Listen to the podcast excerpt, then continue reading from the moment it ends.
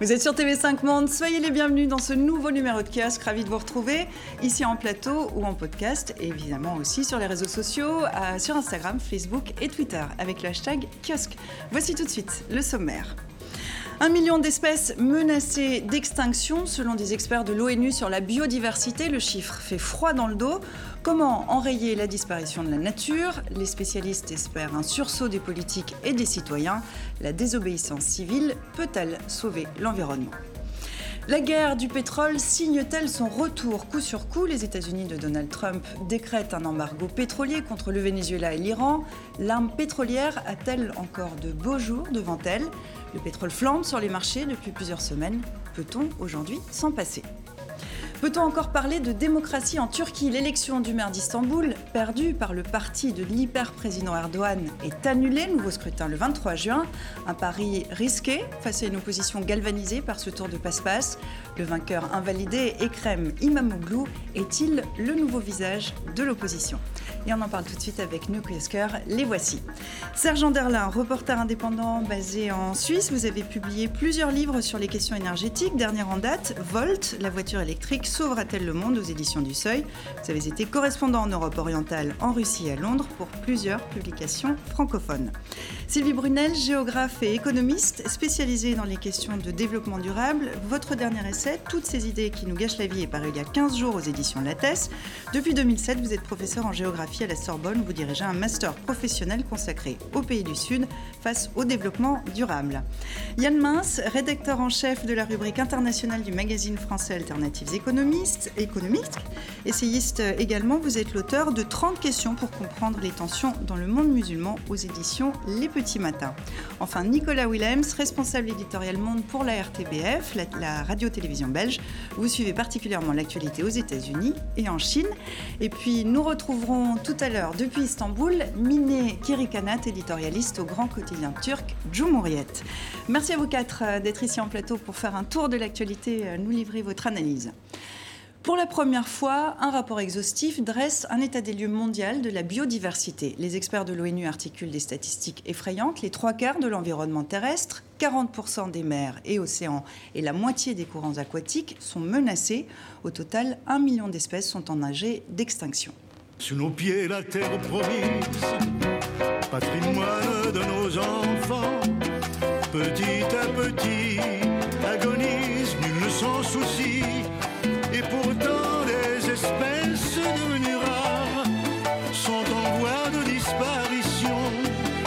Et la laideur chante victoire sous le plastique et le béton. La terre meurt, l'homme s'en fout. Il vit sa vie,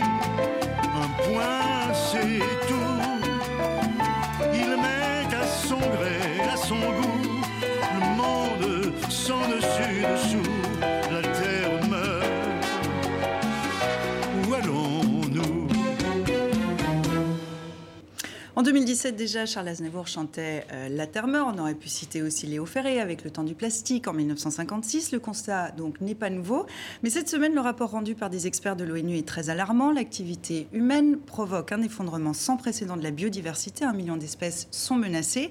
Euh, votre réaction euh, à vous déjà, Yann, en voyant tomber cette information en début de semaine? Bah, ce qui est euh, effrayant, c'est la vitesse. C'est pas tellement le nombre d'espèces menacées, c'est la vitesse à laquelle ces espèces sont menacées. On va, on, accélère la destruction de notre environnement. Alors, il ne faut pas encore désespérer. Je pense qu'il ne faut pas non plus paniquer les gens. Euh, euh, sinon, on a des réactions de, gens qui disent "Il n'y a rien à faire, c'est pas la peine, mais sans tomber." Non, il y a des choses à faire. Mais la prise de conscience maintenant est possible parce qu'on mesure. Pendant longtemps, on n'a pas mesuré genre de choses. Comme mm. pendant longtemps, on n'a pas mesuré les effets du réchauffement climatique. On n'a pas regardé. Là, maintenant, on sait, on peut agir. Il ne faut pas désespérer, mais c'est vrai que ça va vite. Serge bah, c'est vrai que c'est une litanie de mauvaises nouvelles. On a l'impression qu'on en prend euh, tous les trimestres, des nouvelles études, des nouvelles statistiques. À chaque fois, c'est pire. Et comme euh, vous venez de le dire, il y a en fait une photo qui est faite maintenant euh, du désastre qu'on nous annonce depuis 20 ans. Donc on est au-delà du stade du débat déni ou non déni, réchauffement par réchauffement, dérèglement par dérèglement je pense qu'on est en train de vivre cette catastrophe en direct. Alors, pour ne pas désespérer les gens, faut leur laisser une porte de sortie, nous laisser une porte de sortie. Donc je pense imaginer qu'on puisse trouver des solutions. Maintenant, j'avoue que ce rapport de mardi, euh, moi, ça m'a laissé euh, sans voix. Mhm. Tellement les chiffres euh, sont ouais. sans échelle, tellement c'est grand. Peut-être votre réaction à Les vous chiffres aussi. sont Avocat. alarmants et comme pour le climat, on est en train de signer des, des sonnettes d'alarme régulièrement. On a beau avoir des réunions qui se déroulent régulièrement par rapport à ça, euh, on est tous alertés, mais pas grand-chose ne change dans les, dans les faits. Euh, les politiques sont alertés, mais c'est vrai que dans le fond, la vraie réflexion est de savoir quel modèle de croissance, quel modèle de consommation nous avons aussi mis en place, nous, ou nous pouvons mettre en place pour régler ce problème. Mhm. Sylvie, dans votre livre, Toutes ces idées qui nous gâchent la vie, vous dénoncez un discours écologiste dominant qui est déconnecté des réalités. Est-ce que c'est le cas aussi de, de ce rapport? Est-ce que ça rentre dans cette catégorie? Bon, alors bien sûr, sur la biodiversité, il serait stupide de nier qu'un certain nombre de territoires sont dégradés. Ce que nous disait déjà l'évaluation des écosystèmes pour le millénaire de 2005 qu'avait sorti l'ONU. Mais aujourd'hui, la, la, plateforme pour la biodiversité, il faut bien comprendre qu'elle est aussi dans une stratégie d'affirmation de soi face au GIEC, qui est son équivalent pour le climat. Donc ces institutions onusiennes, elles sont obligées de faire de la du catastrophisme si elles veulent recueillir des crédits et si elles veulent avoir, une visibilité médiatique. Maintenant, je pense qu'il faut relativiser. Il faut relativiser pour plusieurs raisons. D'abord parce que la biodiversité, c'est un mot valise et vous avez une infinité d'espèces.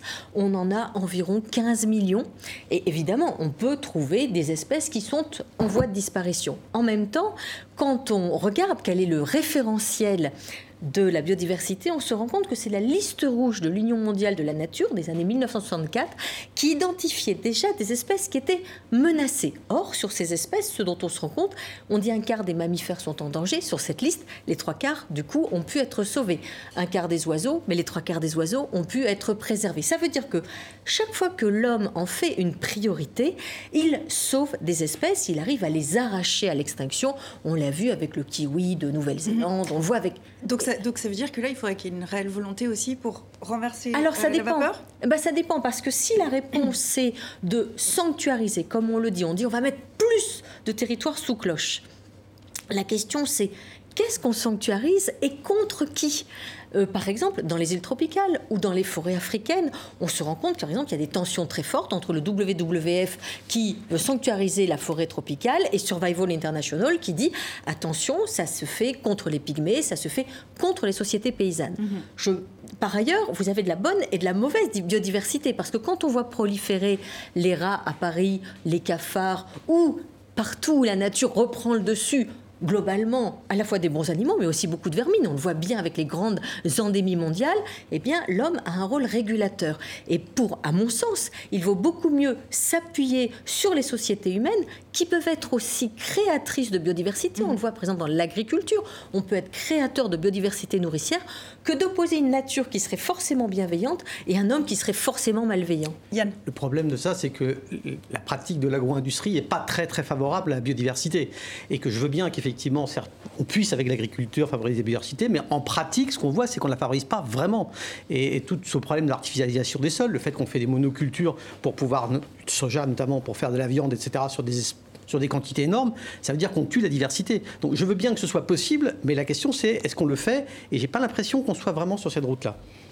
Alors, vous savez bien qu'il y a des labels aujourd'hui, des certifications, même sur l'huile de palme, vous avez des labels de durabilité environnementale et sociale, parce qu'il faut ne pas oublier les populations qu'on voit en Asie de l'Est, qu'on voit en Afrique. On peut travailler sur la crevetticulture durable à Madagascar. On voit quand même que chaque fois qu'on s'en donne les moyens, eh bien, la, je vais vous donner un exemple. La question, c'est l'échelle. Est-ce qu'on est à une échelle suffisante pour en régler le phénomène? Qu'on puisse le faire, c'est une chose, mais qu'on puisse le faire dans un petit coin. Voilà. De masse. Est-ce qu'on est à la hauteur? Est-ce que l'action est à la hauteur de, euh, du, du, péril, du danger, de la menace. Et on ça, parle de la sixième extinction de masse. Est-ce que cette idée-là fait consensus?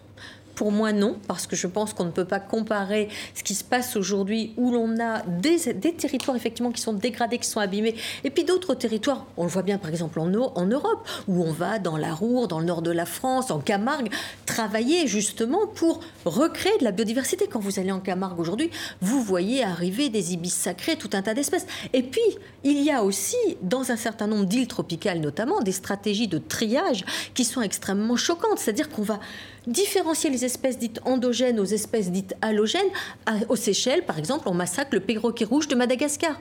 Donc il faut faire très attention. L'homme s'arroge tous les droits, vous avez raison, mais il peut aussi faire le meilleur. Et parfois, on crée des aires, par exemple des aires marines protégées. On est tous d'accord, il faut sauver le corail, il faut sauver les poissons, etc. Mais on se rend compte que derrière, le vrai enjeu, c'est les nodules poly- polymétalliques. Ou dans l'Arctique, quand on crée des grandes aires pour sauvegarder l'ours blanc, c'est l'accès au pétrole et au gaz. Donc il faut bien démêler toute l'instrumentalisation de la biodiversité qui est aujourd'hui à l'œuvre. Cette instrumentalisation, vous êtes sur des questions énergétiques, vous, vous Non, mais même sur la biodiversité, son- concrètement, on a un exemple en Europe d'un endroit où elle n'est pas du tout respectée, c'est la Pologne. Donc moi, j'aurais tendance à lier ça avec les, les gouvernements. C'est-à-dire quand il y a une volonté politique, Mm. il y a de l'action. Quand il y a du consensus, il y a de l'action. En Pologne, vous avez un gouvernement qui aujourd'hui ne joue absolument pas la carte européenne à bien des égards, un gouvernement populiste, et qui vient de déclasser sa forêt primaire, la plus vieille d'Europe, qui est à la frontière de la Biélorussie, pour en fait en faire de l'exploitation forestière. C'est un crime écologique absolu. On en parle, Bruxelles est au courant, on proteste, les journaux intelligents, euh, il y en a quand même encore quelques-uns, font euh, des articles informés pour dire qu'il faudrait arrêter, et ça continue. Donc on a un exemple sous les yeux, il n'est pas euh, en Papouasie, Nouvelle-Guinée ou dans un sanctuaire marin euh, inatteignable. Il est à une heure et quart de route de Varsovie. Ce rapport Donc, a, euh, voyez. a- a- en tout cas une ambition, c'est celui de créer un électrochoc, aussi de proposer des, des solutions aux, aux politiques, mais est-ce que les politiques peuvent les entendre? La difficulté, c'est d'une part, comme on l'a dit, tout dépend du gouvernement mis en place. Tout dépend aussi de questions qui sont beaucoup plus larges que ce que peut décider un homme politique tout seul. C'est tout inter- interrelié. Et donc, euh, comme on le disait aussi, il y a toute une réflexion sur le modèle de croissance, le modèle de consommation, l'agriculture qu'on veut. Quel type d'agriculture? En effet, les monocultures, est-ce qu'il faut réellement euh, spécialiser chaque continent sur un type de culture? Est-ce qu'il ne faut pas revenir à une culture plus locale? C'est un, un type de réflexion qui, euh, qui, qui est beaucoup plus large que ce, peut- que ce que peut décider un État, un, un dirigeant. Je pense que c'est une question européenne. c'est une question qui peut être très importante au niveau européen, mais même au niveau de l'OMC. Et pour l'instant, c'est pas dans cette direction-là que ces organismes vont. D'ailleurs, on voit, moi j'ai l'impression que, au point de vue politique, comme on n'y arrive pas, d'ailleurs, en gros, dans les pays démocratiques, on est élu pour 4 ans ou 5 ans. Les questions dont on parle, c'est pas à 4 ans ou à 5 ans, c'est beaucoup plus loin. Donc, d'un point de vue d'un politique qui cherche un électeur pour se faire élire, il va pas lui parler de ça. Ça l'engage sur un terme qui est beaucoup plus long que ce qu'il vise. Par contre, on, on assiste à un début, mais je le mets vraiment entre guillemets, d'insurrection avec, euh, euh, c'est pas une ONG, c'est ce mouvement qui s'appelle Extinction Rebellion. J'ai le nom là sous les yeux, Extinction. Ça m'y fait penser. où On voit que, alors là, c'est des, des- des gens plutôt à l'extrême gauche pour l'instant, et pas que, un peu partout, au Royaume-Uni, ailleurs en Europe. La désobéissance. Ben voilà, il y a quelque chose qui est en train, honnêtement, comme ça, instinctivement, il y a quelque chose qui est en train de se mettre en place, de naître. Euh, quel rôle ça occupera? Est-ce que ça va avoir un impact sur les, sur les, les politiques? Je ne sais pas, mais je, je- je le remarque. Yann et Sylvie ensuite. Euh, c'est intéressant cette histoire de, La, la question de- du, de la question de du terme, des citoyens. la question du terme auquel décide l'homme politique est importante. Même oublions les questions électorales, euh, oublions la volonté de se faire réélire d'un d'un homme politique. Ses priorités, les priorités immédiates des électeurs, c'est quoi? C'est l'emploi et le pouvoir d'achat. Ce sont des choses qui rentrent à cause des modèles de production régulièrement en contradiction avec les- la lutte contre la, contre la, la lutte pour la préservation de la biodiversité. Et on le voit bien, le mouvement des Gilets jaunes, c'est pas un mouvement où il y a eu beaucoup de revendications sur les questions environnementales. On était pouvoir d'achat, euh, transport, logement, etc. Elles Or, les, bon marché. du- du. Or, les électeurs, or, les électeurs, et singulièrement en France, sont attachés à un modèle d'habitat qui est celui du pavillon, qui est alors vraiment à l'encontre de tout ce qu'on dit sur la avant de vous donner la biodiversité. parole, il y a quand même l'exemple belge sur cette question-là, puisque là, vous parliez des Gilets jaunes de la France. En Belgique, on voit euh, que les jeunes se mobilisent dans la Mm. rue. On voit qu'il y aura euh, dimanche encore une nouvelle marche euh, pour le climat. Des élections dans deux semaines, il y a un véritable enjeu. Les citoyens sont aussi porteurs de ce message-là? Et ce qui est intéressant, c'est que ce sont les futurs citoyens. Tout est parti de la jeunesse, et c'est même ça qui est interpellant. Ce sont les jeunes générations qui, disent et qui disent aux, parents, à leurs grands-parents, écoutez, euh, vous nous avez peut-être un petit peu négligés, euh, mais nous, on se prend en charge et on alerte, on avertit finalement du, danger que peuvent être voilà, les dérives écologiques. Ce qui est intéressant, c'est qu'en effet, ça s'intègre aussi dans le débat. Actuellement, on a des élections le 26 mai, qui sont des européennes, mais aussi des élections fédérales et régionales. Et lors de ces élections, on voit une augmentation des partis verts du côté euh, francophone, euh, le parti écolo, et le parti Kroon du côté flamand. Et du côté aussi euh, des, autres partis politiques, il y a vraiment un, clivage très important par rapport à ça, par rapport à ces questions, notamment la NVA, le parti nationaliste flamand, qui, eux, pointent du doigt ces jeunes générations qui manifestent dans les rues en disant mais non, ils doivent aller à l'école et pas, ils ne doivent pas manifester à ce moment-là. On se rend compte que le parti libéral francophone, lui aussi, s'attaque notamment au parti écolo, notamment en, en lançant une fausse vidéo cette semaine en disant que les Verts vont taxer la viande, ce qui n'est pas vrai. Donc on se rend compte que ça agite véritablement le monde politique chez nous. On verra ce que ça donnera aux élections. C'est un enjeu de société, quoi qu'il C'est arrive. un enjeu complètement de société parce qu'il, bien sûr, il faut protéger la nature, mais il ne faut pas protéger la nature contre les êtres humains. On a parlé euh, des gilets jaunes, on a parlé de ces sociétés paysannes. On peut aussi militer en faveur de la biodiversité sans placer le loup qui fait des ravages dans nos campagnes contre la brebis élevée par l'éleveur qui désespère de l'avoir massacrée. On peut euh, défendre l'éléphant en Afrique sans le faire contre les sociétés paysannes pour lesquelles il est une nuisance aujourd'hui. Et aujourd'hui, ce qu'on constate, c'est que souvent, la sanctuarisation se fait contre les populations. Et pour la monoculture, Yann, je voudrais vous dire que, par exemple, le maïs, qui est une plante auquel je suis très attachée, parce que c'est la première plante aujourd'hui en Afrique, en Chine et bien sûr en Amérique latine, quand vous avez des champs de maïs, même en monoculture, vous avez une biodiversité considérable à l'intérieur parce que le maïs va permettre de créer de l'humidité, va permettre de créer des sols couverts où vous avez énormément de variétés. Donc, Point trop, non, so- Point non, trop, non, mais faux. ne Il ne soyez faut pas que ça soit de la monoculture non plus, sinon Non, il n'y a plus de diversité, oui, même dans mais le champ de maïs. attention, il faut Sans penser. aussi, faut Alors, type de culture il faut, il faut penser aux ravageurs. Nous avons aujourd'hui, nous sommes confrontés à la mondialisation des virus, des bactéries, des prions, et c'est un vrai enjeu parce que la FAO nous dit aussi qu'il va falloir produire un milliard de tonnes de céréales en plus d'ici 2050 pour nourrir cette humanité de plus en plus urbaine, de plus en plus exigeante, de, avec un pouvoir d'achat qui s'élève. Donc bien sûr, il faut une agriculture durable, il faut une agriculture intelligente, mais je crois qu'on ne peut pas opposer les modèles et qu'on ne peut pas remettre tout le monde dans les campagnes Bah, pour sur des le- modèles de pénibilité. Non, mais pour l'instant, le, le modèle qui a le vent en poupe, c'est c'est pas le modèle respectueux euh, de la nature, c'est plutôt l'agro-industrie. Et l'agro-industrie n'est pas vraiment le modèle le plus favorable à la biodiversité. Tout, tout dépend de comment on met en œuvre ces modèles d'agriculture compétitive qui peuvent être une agriculture compétitive familiale, même si elle travaille pour la transformation des produits agricoles. Alors la question qu'on va se poser maintenant, c'est comment faire? À partir du moment où il y a un constat quand même que quelque chose ne tourne pas rien. Euh, on va écouter euh, Emmanuel euh, Macron, euh, puisque comme je le disais tout à l'heure, euh, l'objectif aussi de ce rapport, bah, c'est de- de, euh, d'informer les décideurs politiques. Pourquoi euh, Emmanuel Macron? Eh bien parce que la France, à en croire l'Union internationale de la conservation de la nature, figure désormais parmi les dix pays au monde hébergeant le plus grand nombre d'espèces animales et végétales menacées. Alors message euh, entendu, regardez. L'interpellation qui nous est faite par les experts qui viennent de remettre leur rapport, c'est très profondément de changer notre organisation mondiale. C'est de changer notre manière de produire, de nous organiser.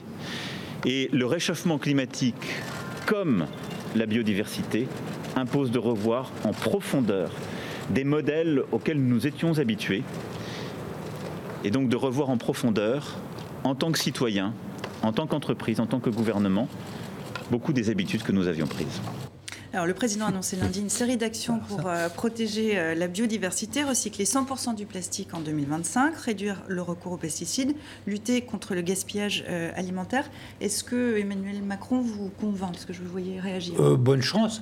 Non, je sais pas. Écoutez, en gros, si on traduit cette phrase en français simple, il annonce la fin du modèle productiviste, Euh, la fin de la vénération du saint PIB et donc euh, la mise au rencard du modèle de croissance à tout prix. C'est un discours d'extrême gauche. hein, C'est un affreux discours d'extrême gauche qui en fait de lui un homme à exclure du G7. Euh, non, je plaisante. Je sais pas. Franchement, euh, non. Enfin, je- oui, il y a des élections très prochainement. Il faut un peu verdir le discours. Euh, c'est mieux que rien. hein. C'est mieux de verdir un discours que de le noircir. C'est quand Euh, même l'homme qui avait dit euh, Make our planet great again Oui, devant Donald Trump. Publicitaire. Mais Ben, oui. On est deux ans plus tard. euh, On n'est pas très loin. Et c'est ça qui est très inquiétant, c'est qu'il y a toujours un décalage entre les voilà, rien ne s'est passé, entre les discours et euh, Macron se met en anti-Trump sur le climat et c'est ça, ça donne euh, une certaine prestance à la France à l'étranger. C'est très sympa, mais ça s'arrête là. Le problème, c'est toujours le décalage entre euh, les signaux d'alarme qui sont donnés notamment euh, sur la biodiversité, sur le climat. Les réunions climat se succèdent et chaque fois on dit il faut augmenter les efforts et les efforts ne se font pas. Il y a un véritable décalage entre le discours politique et les actes. Sylvie. Alors moi, je suis de nouveau pas d'accord parce que j'ai le sentiment, d'abord, bon, qu'on dise qu'il faille en finir avec les plastiques d'origine pétro, de, de- de fossile évidemment, on est bien d'accord que la pollution des mers, la pollution des villages en Mmh. Afrique est une, est une catastrophe. Donc il faut agir avec ce qu'on appelle des produits biosourcés. La France a lancé une stratégie nationale des produits biosourcés en 2018. Qu'on- que l'on dise qu'il faille en finir avec les pesticides, il faut faire très attention parce que je vous le dis, les ravageurs sont là. Ils ne demandent qu'à revenir. Regardez par exemple le retour de la rougeole. Regardez le retour, je l'ai dit tout à l'heure, des rats à Paris. Euh, on a vraiment aujourd'hui des menaces qui sont des menaces qu'on vit vraiment dans les pays tropicaux. Que Parce que n'avez dans le paludisme. double discours d'Emmanuel Macron entre Alors, tout à l'heure, Serge l'a dit. que. Serge l'a dit, c'est la proximité des élections européennes. Donc, Bon, faut... c'est- pas tellement un double discours. Je ne mets pas en cause que, sincèrement, il aimerait peut-être euh, faire un peu plus d'écologie, mais les, co- les contraintes et les habitudes sont telles qu'il il ne le fait pas, tout simplement. Il faudrait qu'il Oui, en parle mais- à la FNSEA, il faudrait qu'il en Voilà. parle au MEDEF, etc. Il faudrait qu'il en parle à- Concrètement, Oui, on a quand même essayé dans ce pays de mettre une taxe sur le diesel et puis on a reculé, il, faut quand même dire qu'en France, par exemple, on a, suivant The Economist, le système agricole le plus durable parce que ce sont des systèmes agricoles qui sont encore familiaux. Que la moitié de notre superficie agricole, c'est de l'élevage à l'herbe. L'élevage à l'herbe, la prairie, c'est un grand instrument de biodiversité. Donc, il faut, je pense, ne pas stigmatiser l'agriculture qui nourrit la population, quelle que soit sa son aspect, l'agroécologie, le bio, mais aussi le conventionnel. Le conventionnel, aujourd'hui, c'est 90% de l'agriculture. Ce sont les exportations de la France, c'est nourrir les mégalopoles, c'est faire en sorte que le nombre de personnes qui souffrent de la faim en France, il y en a encore 9 millions, eh bien, puisse continuer, puisqu'on puisse travailler pour que la nourriture soit accessible Bien, sur le prix, sur la question du prix. Les gens qui souffrent de la faim en France ne souffrent pas pour des raisons de quantité disponible. De prix. Mais Ils souffrent pour des questions de prix. Donc de pouvoir d'achat. Euh, donc d'inégalité Oui. sociale. Donc ça n'a rien à voir. On n'a pas besoin de produire plus. une mais activité si on monte en gamme, eh bien, on va exclure plus de population, et on le sait bien. Ça dépend à quel prix on monte en gamme. Eh ben oui, mais il Et faut que l'agriculture la- soit rémunérée. Et l'un des, des enjeux, c'est que la politique agricole commune, demain, va être de plus en plus renationalisée. On va voir ce que fait la France. Est-ce qu'elle se tient à des standards ou est-ce qu'elle baisse les standards? Et on peut craindre, malheureusement, qu'elle baisse les standards. Mais elle va pas baisser nom. On a une agriculture des plus exigeantes au monde déjà. Nos agriculteurs mettent en œuvre aujourd'hui une agriculture qui se veut durable. Même en Bretagne, par exemple, vous savez, qui est toujours stigmatisée, vous avez une véritable action des départements pour baisser les nitrates, pour mettre des systèmes durables. Pour Je baisser crois les qu'on nitrates, on ignore. est parti de très haut. Oui, mais on est en dessous de pouvait 30 plus boire à l'eau mg aujourd'hui. Oui, mais aujourd'hui, on est largement en dessous des seuils d'acceptabilité. C'est-à-dire qu'on a vraiment fait un travail considérable qui n'est jamais reconnu. Or, si on décourage en permanence les populations en leur disant que tout va de mal en pis, etc., eh bien, on empêche On- cette écologie de se mettre à l'œuvre avec une Alors, visée sociale on va- et économique. On va conclure avec un mot qui est très à la mode. On va conclure rapidement avec ce mot qui est devenu très à la mode, c'est celui de collapsologie. Euh, pour les collapsologues, euh, notre civilisation fondée sur les énergies euh, fossiles disparaîtra dans les années 30 euh, au plus tard. C'est une pensée qui rencontre de plus en plus d'écho auprès du public. Vraiment d'un mot autour de table, comment vous l'expliquez, Sylvie? La, euh, la- la- la collapsologie, c'est-à-dire l'obsession de la fin du monde, ça a toujours existé. Le Club d'Europe, dans les années 70, nous disait la fin du gaz et du pétrole pour début des années 90. Il y a toujours eu des prophètes de fin du monde. Je pense que c'est très démobilisateur, que c'est l'inverse de ce qu'il faudrait faire. On a besoin aujourd'hui, effectivement, d'entrer dans un nouveau modèle. Le président Macron l'a dit, mais ce n'est pas en disant que tout va de mal en pis. Serge, théorie de l'effondrement? Honnêtement, j'en sais pas grand-chose. Je remarque juste que sur plein de domaines connexes, euh, là on parle d'extinction, euh, de biodiversité, on parle de réchauffement climatique, on parle euh, d'hydrocarbures, d'énergie, des cordes se tendent, toute une série de cordes se tendent. La corde se tend jusqu'à qu'elle rompe. Et dans toute une sé- série de cordes, on a l'impression qu'on repousse chaque fois la limite de la tension extrême. Puis fatalement, il y a quand même un moment donné où certaines de celles-ci vont rompre. Est-ce qu'on n'est pas déjà dans ce moment? Est-ce qu'il faut trouver des adaptations? Honnêtement, je... Je- J'arrive plus à y voir très clair. Je me dis simplement qu'il y a des solutions, et on en parlera peut-être plus tard, mais c'est la fiscalité, la fiscalité écologique. C'est une arme qui est Ouais, euh, adulée par certains, détestée par d'autres. Mm. Honnêtement, moi, elle me paraît pas si euh, méprisable que ça. Les Nicolas, gilets jaunes. pour euh, conclure vraiment. Mais je pense qu'il y a euh, en effet toujours eu ce, ce- ce- ce- ce terme de collapsologie. Mais aujourd'hui, il est certainement plus présent et certainement dans les jeunes générations pour une série d'inquiétudes. C'est des inquiétudes écologiques, des inquiétudes par rapport au- au- à l'économie, à l'emploi. Et donc, je pense que c'est global. Il y a en effet un modèle qui n'est certainement pas. euh, qui, est, qui est à revisiter, ça c'est certain. Il y a d'un Je pense que la différence avec ce qui se passait en l'essai précédent, c'est qu'on a des instruments de mesure plus précis. Donc on peut faire un état des lieux, ce que j'ai dit au début, on peut faire une, une image de ce qui se passe, mais on peut très bien être inquiet et actif. On n'est pas obligé d'être euh, désespéré et de ne plus rien faire. On peut être inquiet et actif. Et je crois qu'on a des raisons d'être inquiet. Bon, ben on va voir euh, déjà avec notre prochain thème s'il faut continuer euh, à s'inquiéter, euh, puisque bah, on va parler de géopolitique euh, du pétrole. Ne partez pas, euh, vous allez voir, ça peut s'expliquer aussi. Avec cette question euh, qu'on va se poser aussi, c'est est-ce que une guerre du pétrole signe son retour coup sur coup Vous l'avez vu, les États-Unis de Donald Trump ont décrété un embargo pétrolier contre le Venezuela et l'Iran. Les deux bêtes noires de Washington figurent parmi les dix principaux pays producteurs de pétrole. L'arme pétrolière a-t-elle encore de beaux jours devant elle, d'autant que l'or noir, vous allez voir, est loin d'être épuisé On entend souvent dire qu'il n'y aura bientôt plus de pétrole. Qu'en est-il réellement?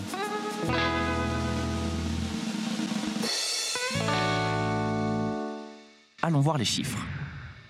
En 1980, les réserves prouvées de pétrole étaient évaluées à 683 milliards de barils. Par réserve prouvée, on entend les gisements de pétrole déjà identifiés et qu'on est sûr à 90% de pouvoir exploiter, dans les conditions techniques et économiques du moment. Considérons maintenant la production de pétrole.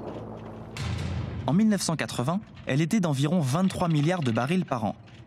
Vu les réserves, on pouvait donc s'attendre à 30 ans de production, soit une production assurée jusque 2010. Et après cette date, manque-t-on de pétrole aujourd'hui?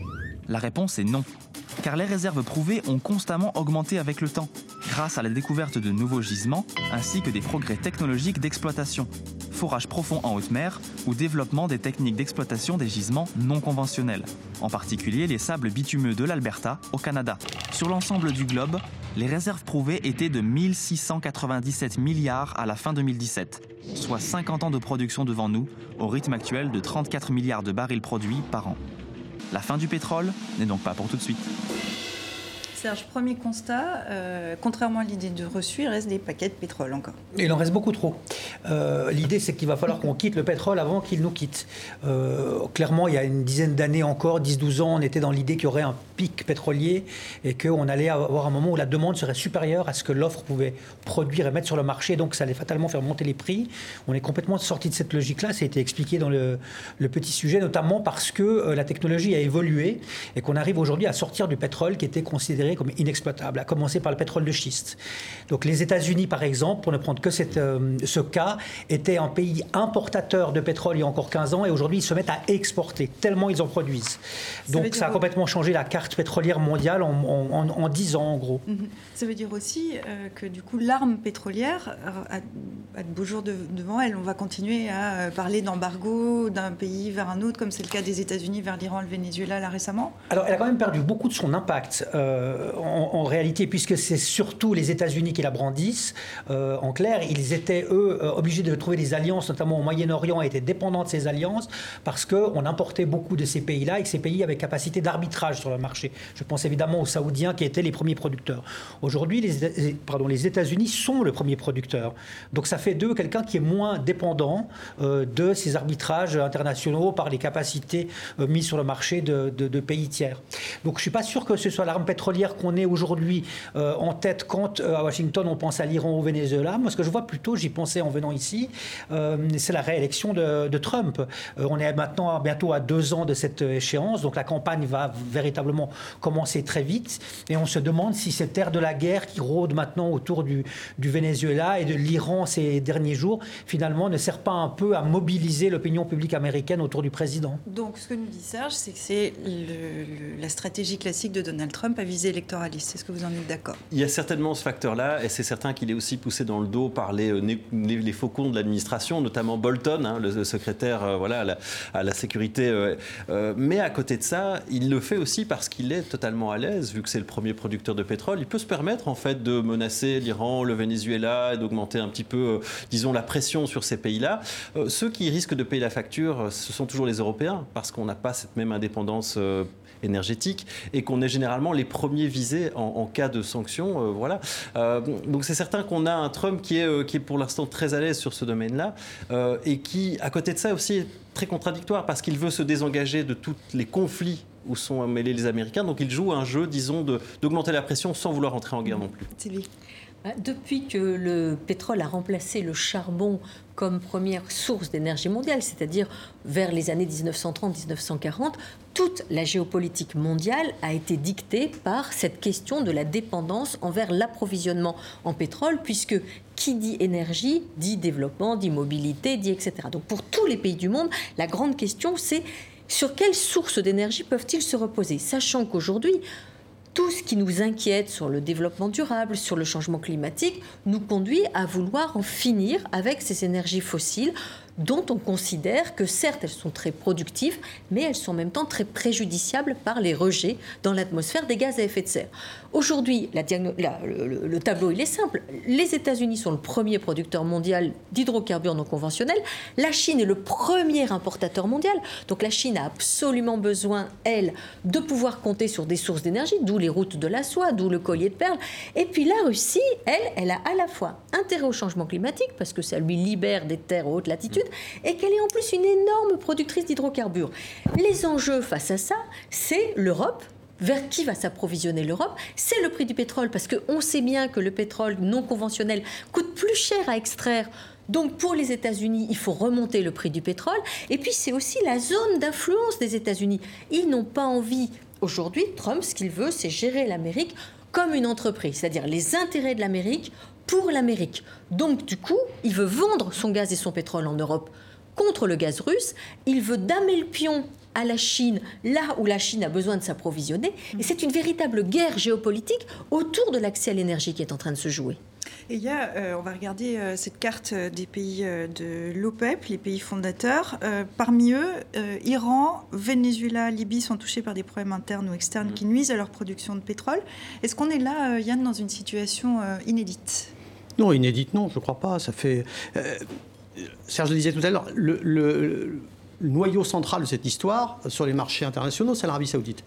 Euh, c'est l'Arabie Saoudite qui a des capacités de production inutilisées. Elle peut, euh, si elle veut, faire monter ou descendre le prix. C'est intéressant. Euh, quand Trump a lancé ses sanctions contre, contre l'Iran, il a demandé aux Saoudiens de faire baisser les prix du pétrole. On dit rien du tout. On n'a pas du tout envie de faire baisser. Pourtant, les Saoudiens sont des des États-Unis. Simplement, les Saoudiens ont des intérêts. Ils veulent un pétrole qui soit 70, 75 parce qu'ils veulent remplir leur caisse. Ils ont eu beaucoup de dépenses, notamment après les printemps arabes, quand il a fallu arroser la population pour qu'elle reste tranquille. Ils ont balancé beaucoup d'argent ils ont besoin de remplir les caisses, donc ils ne vont pas faire ce que, ce que dit Trump. Donc dans les marchés pétroliers, il n'y a pas seulement des considérations externes, il y a aussi des considérations internes, et pas seulement aux États-Unis, aussi en Arabie Saoudite. Et là, on voit que c'est Donald Trump seul contre les autres pays de l'OPEP, si je résume. Eh ben, euh, D'abord, les États-Unis ne sont pas membres de l'OPEP. Hein. Euh, les États-Unis sont extérieurs à l'OPEP. Et, et l'OPEP a conclu, il y a à peu près deux ans, je crois maintenant, je passe sous votre contrôle, un accord avec la Russie, qui n'est pas membre de l'OPEP, pour limiter la production, justement pour maintenir les prix à un certain niveau. Et pour l'instant, les Séoudiens comme les Russes sont d'accord, il y a une réunion en juin de l'OPEP, ils ne veulent pas bouger à ça, quelles que soient les baisses de production iraniennes ou vénézuéliennes. De toute façon, le Venezuela, qui était un des principaux fournisseurs des États-Unis, c'est ça qui est paradoxal, jusqu'à il n'y a pas très longtemps, c'était les États-Unis et achetaient le pétrole vénézuélien. Le Venezuela, de toute façon, sa production s'est effondrée depuis un moment, donc il est remplaçable sans trop de difficultés. En revanche, pour plus tard, il a sous le pied des schistes bitumineux très importants dans le Rénoc, et ça sera potentiellement si le prix du pétrole est assez élevé pour justifier l'exploitation de ces sables bitumineux, ce sera potentiellement un grand producteur à l'horizon. Mais il faudra d'abord qu'il se débarrasse du régime Maduro, parce que sinon on ne va pas y arriver. Mhm. Mais là, on voit que les choses ont changé, c'est qu'il y a encore dix ans, l'absence sur le marché de pays comme le Venezuela, la Libye, l'Iran, euh, on en a cité un troisième, je l'oublie, enfin qui produisent beaucoup moins que ce qu'ils pourraient produire, euh, bouleverser les marchés. Le prix montait 2 dollars, 3 dollars, 5 dollars. Euh, un, conflit euh, au Nigeria, dans le Delta, mmh. euh, et tout à coup, ça, ça montait. C'est fini tout ça. Parce Pourquoi que, mais parce que la, capacité américaine a tellement augmenté avec le pétrole de schiste qu'on est dans un autre marché. Donc vous avez la Libye qui devrait produire 2,5 millions de barils si tout allait bien, qui en produit 800 000.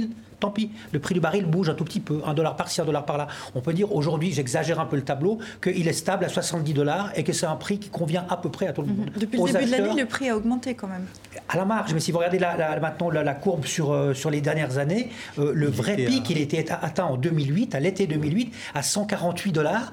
Euh, c'était il y a 10 ans, donc ça représenterait plus de dollars d'aujourd'hui. À l'été 2014, il était encore à 140, je crois. Exact. Et donc, finalement, on est, on est sur un marché qui est devenu plus calme. Moi, ça me fait dire, les exercices géopolitiques existent toujours, mais le pétrole n'est plus cette arme de la peur qu'il était autrefois. Par ailleurs, pour revenir à l'Europe, elle a, elle, une arme énergétique tout à fait idéale pour se sortir de cette dépendance euh, au pétrole importé et à sa variation au prix qu'elle ne contrôle pas, puisqu'en Europe, on paye le pétrole en euros alors qu'il est libellé en dollars, c'est simplement les énergies renouvelables. Mmh. Un pays comme le Portugal ou comme l'Allemagne, au mois de mars, qui pendant un jour et demi a produit 100% de son électricité avec des éoliennes, ben, ça, c'est des solutions. Je ne dis pas qu'elles sont faisables partout et réplicables, mais c'est qui la vraie question, de c'est quand est-ce que, quand est-ce que, alors, Alors, pour la- les- le, le mix énergétique mondial repose sur euh, les énergies fossiles pour l'instant à 80%.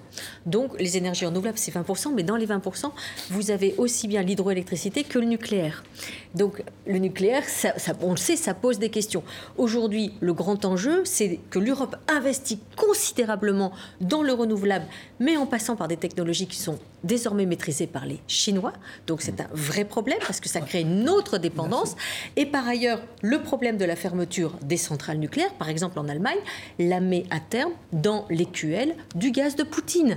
Donc c'est extrêmement dangereux. C'est pour ça d'ailleurs qu'aujourd'hui, le- l'enjeu de Trump, c'est d'arriver à installer des terminaux de gaz naturel liquéfié en Pologne, en Roumanie, de refuser le Nord Stream 2, c'est-à-dire, vous savez, le, le, le gazoduc qui va arriver par la Baltique vers l'Allemagne, parce que c'est au-delà de l'énergie, c'est les dépendances, les allégeances de demain qui sont en train de se mettre en place. Mais alors comment comment on y vient à cet après euh, si je si je Bah, rebondis un peu, idéalement, si on n'est pas comme- du gaz comment- de quelqu'un, euh, on, on coupe une allégeance. Voilà. Euh, Mais pour l'instant, les renouvelables ne fonctionnent pas suffisamment, c'est-à-dire ni Alors, le solaire ni l'éolien. Il y a des volontés politiques, on l'a dit, le Portugal est un exemple très intéressant et c'est aussi euh, un impact de la crise de 2008. C'est que c'est, une- de certaine manière, les, les- les responsables politiques se sont dit mais il faut aussi qu'on soit indépendant sur le, sur le plan énergétique. Donc c'est un exemple et c'est, c'est un exemple qui s'est fait assez vite. À côté de ça, c'est certain que euh, le problème d'une part du, pétrole américain, c'est que c'est un pétrole qui est très sale écologiquement et qui coûte cher à mettre en place, donc c'est pas non plus une solution durable.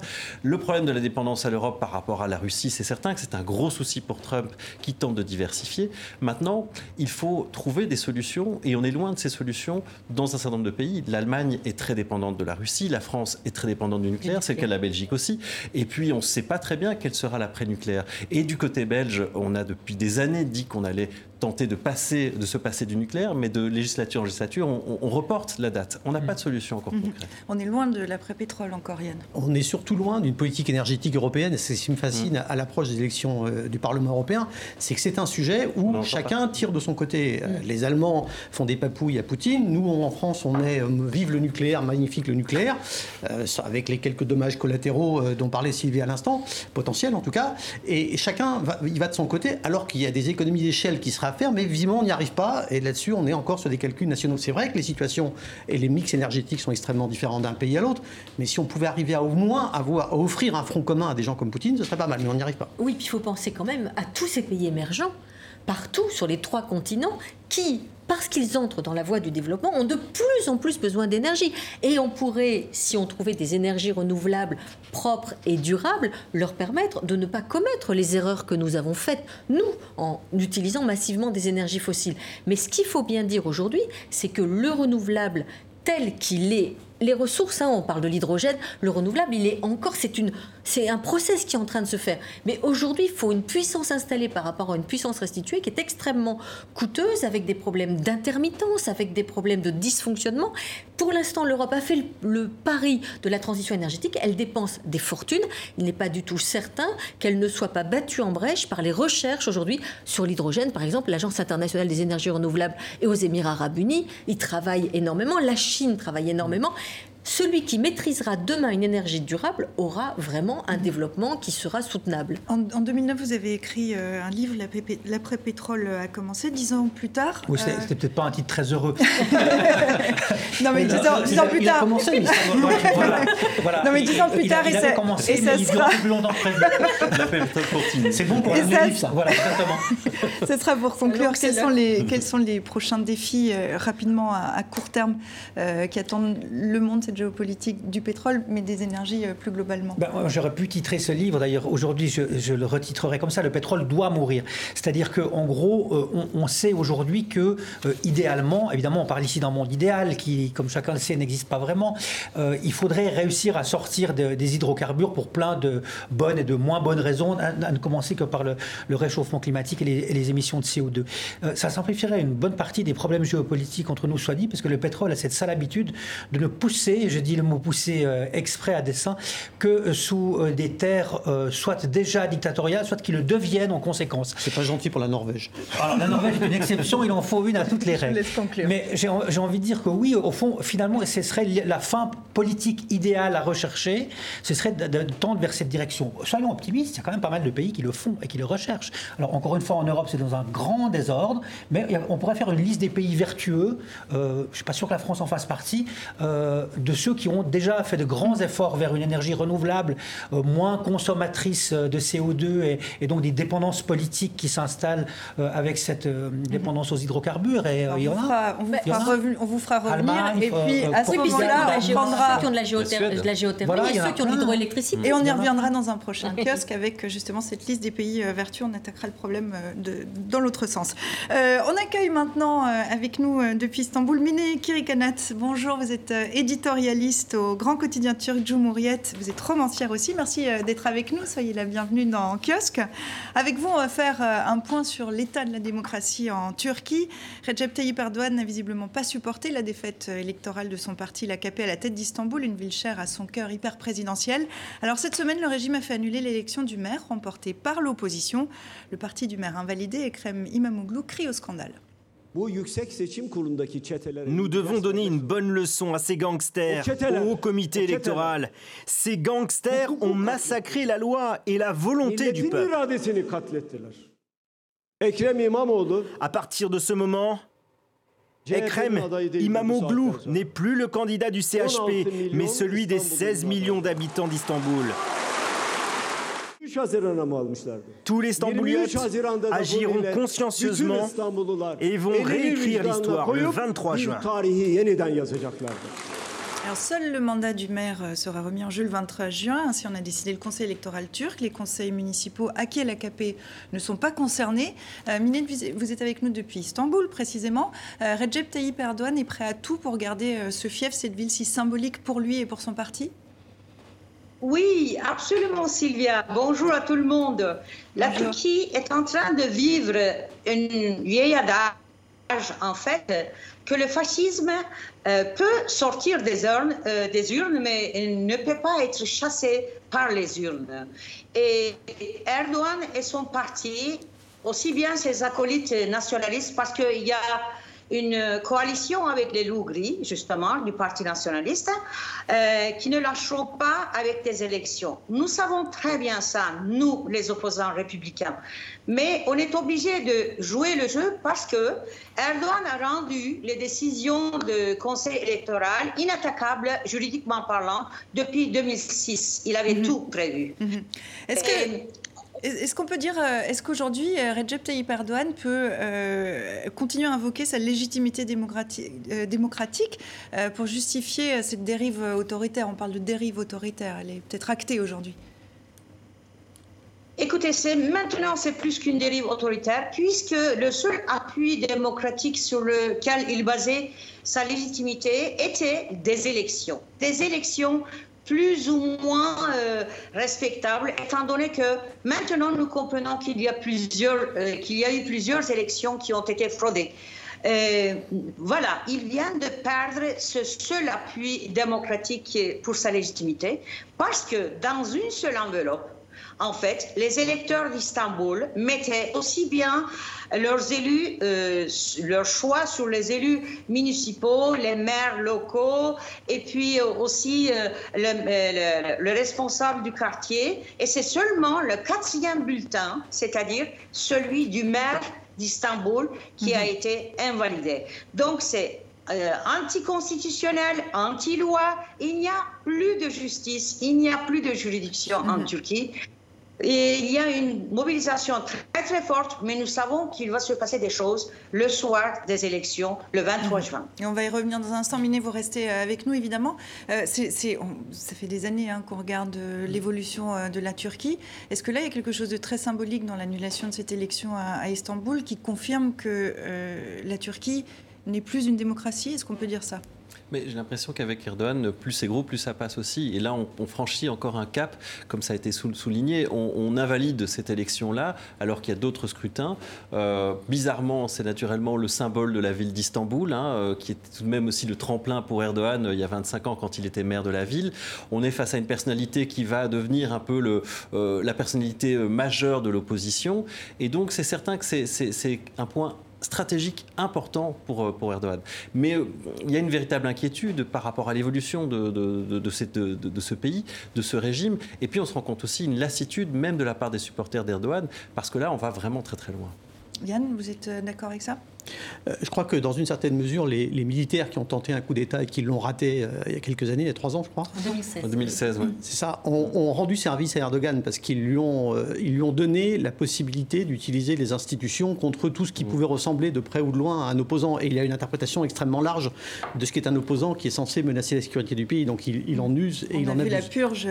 On a vu la purge, et bien au-delà évidemment de ce, qui, de, de, ce qui concernait strictement les, les gens impliqués dans le putsch. Il a une capacité à utiliser utiliser, euh, à utiliser institutions, à utiliser lois, à réécrire les lois, à réécrire la Constitution pour euh, se pérenniser, pour euh, justifier son pouvoir. Cela dit, moi, ce qui m'a frappé en cette élection à Istanbul, c'est le fait qu'il y ait eu de facto une union de l'opposition. C'est-à-dire que le principal parti kurde, le HDP, n'a pas présenté de candidat. Et c'est ça qui, en bonne partie, permis à, aux candidats du CHP d'être élus. C'est ça que jusqu'à maintenant, jamais l'opposition turque n'avait réussi à faire, c'est-à-dire s'allier en dépit du fait qu'il y a une composante kurde dans cette, euh, mhm. dans cette opposition. Miné, je me tourne vers vous parce qu'il y a effectivement ce personnage, ce maire euh, invalidé qu'on ne connaissait pas, euh, pour ainsi dire, jusqu'au moment de l'élection.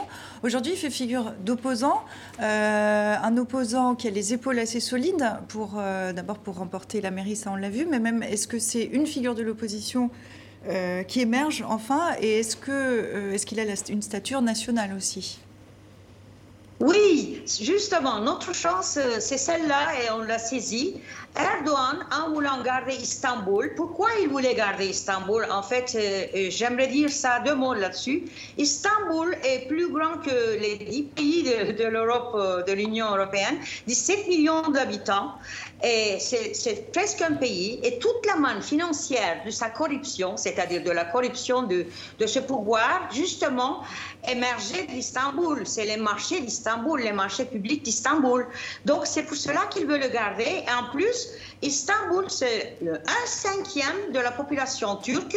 Et c'est une enquête, mais vraiment euh, nationale, euh, euh, les résultats électoraux d'Istanbul, étant donné que Erdogan est passé par là, justement, il ne veut absolument mhm. pas Fera n'importe quoi. Et donc Ekrem, pardonnez-moi, parce que la question c'était ça, c'est est-ce que Ekrem Imamoglu est, et peut suivre le même chemin que qu'Erdogan, qui a été élu à la mairie d'Istanbul, qui lui a servi de tremplin. De tremplin? Est-ce que c'est un vrai opposant aujourd'hui face à Recep Tayyip Erdogan?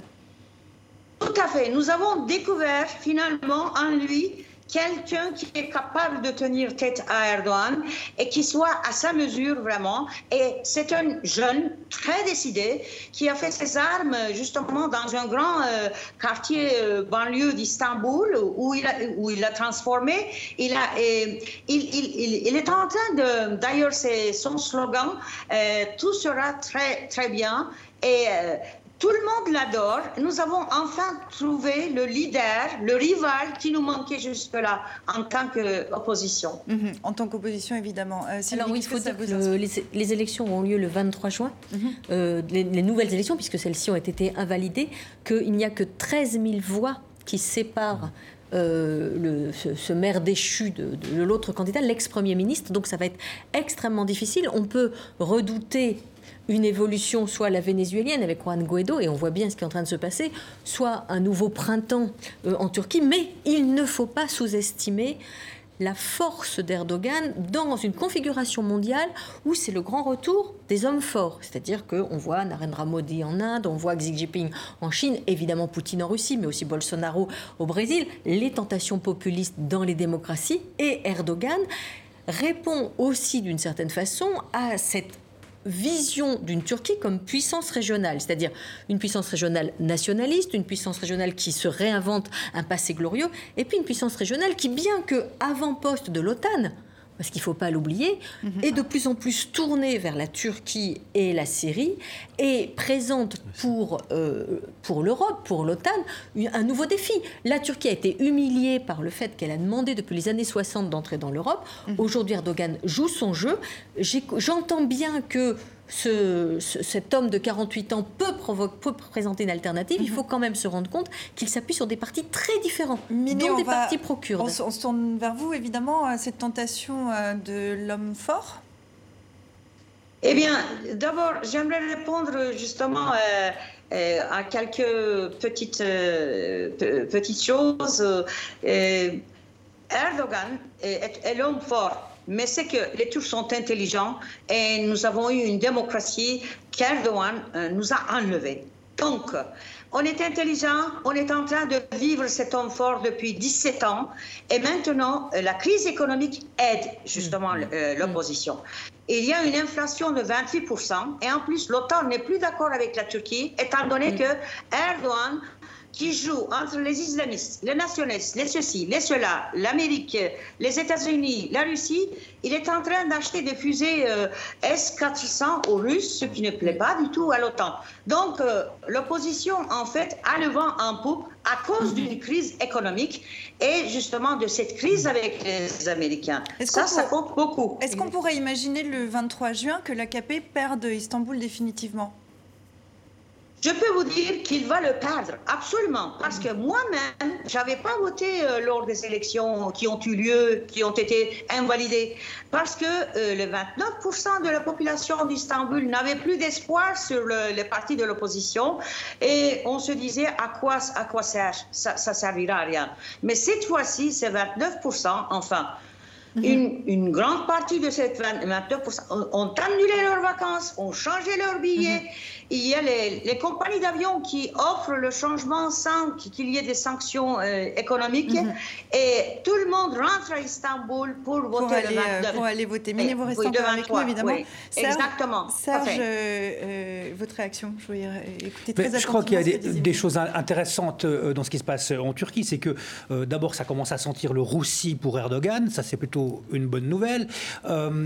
Mais d'un autre côté, voilà ce qui arrive quand un populiste a été élu. Les populistes ne rendent jamais le pouvoir. C'est-à-dire, ils promettent qu'une fois démocratiquement élus, ils vont remettre leur mandat en jeu. Et quand ils perdent les élections, ils n'ont jamais perdu, puisqu'ils se, ils se réclament du peuple. Le peuple ne peut pas avoir tort pour les yeux d'un populiste. Donc si le populiste perd, il dit qu'on a volé la voix du peuple. C'est exactement ce qu'on a entendu en Turquie. Donc en fait, c'est de la manipulation complète euh, de l'électorat qui va finir par croire que c'est encore une fois les élites qui sont responsables. L'élite en Turquie, c'est qui aujourd'hui? C'est Erdogan. Mm. Donc on, est dans un, on est typiquement dans un scénario euh, de captation du pouvoir ad aeternam par un régime populiste. Mais on est, à mon avis, tout de même à un point de basculement par rapport à Erdogan, et notamment la situation économique, l'inflation, euh, sont des signaux qui sont très mauvais pour lui, parce qu'il a basé une partie de sa popularité là-dessus. À côté de ça, je serais très curieux de voir les résultats de cette élection. C'est vraiment un billard à trois bandes. Soit mm. on, a finalement une victoire d'Imamoglu, et à ce moment-là, eh bien, elle est acceptée, ce qui euh, peut être un scénario voilà, tout à fait virtuel, soit eh bien, on bricole quelque chose pour que ce soit l'AKP qui passe à Istanbul. Et là, je serais vraiment très curieux de la manière dont ça va se passer. Dans, les deux cas, ça va, être, ça va être un truc de fou, parce que si c'est Imamoglu qui gagne, c'est une défaite énorme mm. pour Erdogan. C'est une défaite bien plus grande qu'une municipalité, même d'Istanbul. Mm. C'est une défaite, j'ai envie de dire, globale. Symbolique, mm. Symboliquement, au niveau global, il, il, sera en train de perdre progressivement le pouvoir pour ça, Et, puis s'il ne perd pas, il aura trafiqué. Et c'est bien pour ça qu'on en parle aujourd'hui, et en particulier avec vous, euh, Miné, qui avait été avec nous depuis euh, Istanbul. Merci beaucoup pour, euh, pour ce regard. On a bien compris où on pouvait vous trouver le, 23 juin. je précise, donc c'est un scrutin dans, dans six semaines. D'ici d'ici là, c'est le gouverneur d'Istanbul qui assurera l'intérim. Voilà pour être complet. On va terminer, à très bientôt Miné. On va terminer cette émission, comme toujours, avec la semaine de dilemme. Je vous propose de passer en revue ces dessins on se dirige vers une sixième extinction de masse. Heureusement que Meghan et Harry sont là constate ce couple devant sa télé. Le petit Archie, septième dans l'ordre de succession au trône britannique, est né lundi. Bras de fer entre l'Iran et les États-Unis, ils nous tiennent tête, déplore ce commandant du porte-avions militaire américain sur la côte iranienne des ogives des têtes nucléaires. Malgré les critiques, la France poursuit sa livraison d'armes à l'Arabie saoudite. Le président Emmanuel Macron dit avoir la garantie qu'elles ne sont pas utilisées contre des civils au Yémen. on aurait eu du temps, bah là, voilà, on aurait eu du temps, vous auriez pu continuer à faire votre geste. On n'a pas le temps, on y reviendra à l'occasion sur cette question des ventes d'armes. Au Venezuela, L'opposant Juan Guaido dit être soutenu par une partie de l'armée. Haut la balance, s'offusque ce général. La répression s'accélère contre les auteurs de la tentative de soulèvement de la semaine dernière. Enfin, l'ANC remporte les élections générales malgré les scandales de corruption. Les Sud-Africains gardent une bonne image du parti, constate le président Ramaphosa grâce, face à une photo de son illustre prédécesseur Nelson Mandela. C'est le mot de la fin. Merci à vous quatre. Merci à vous qui nous regardez fidèlement aux quatre coins de la planète. Je vous dis à la semaine prochaine et d'ici là sur les réseaux sociaux.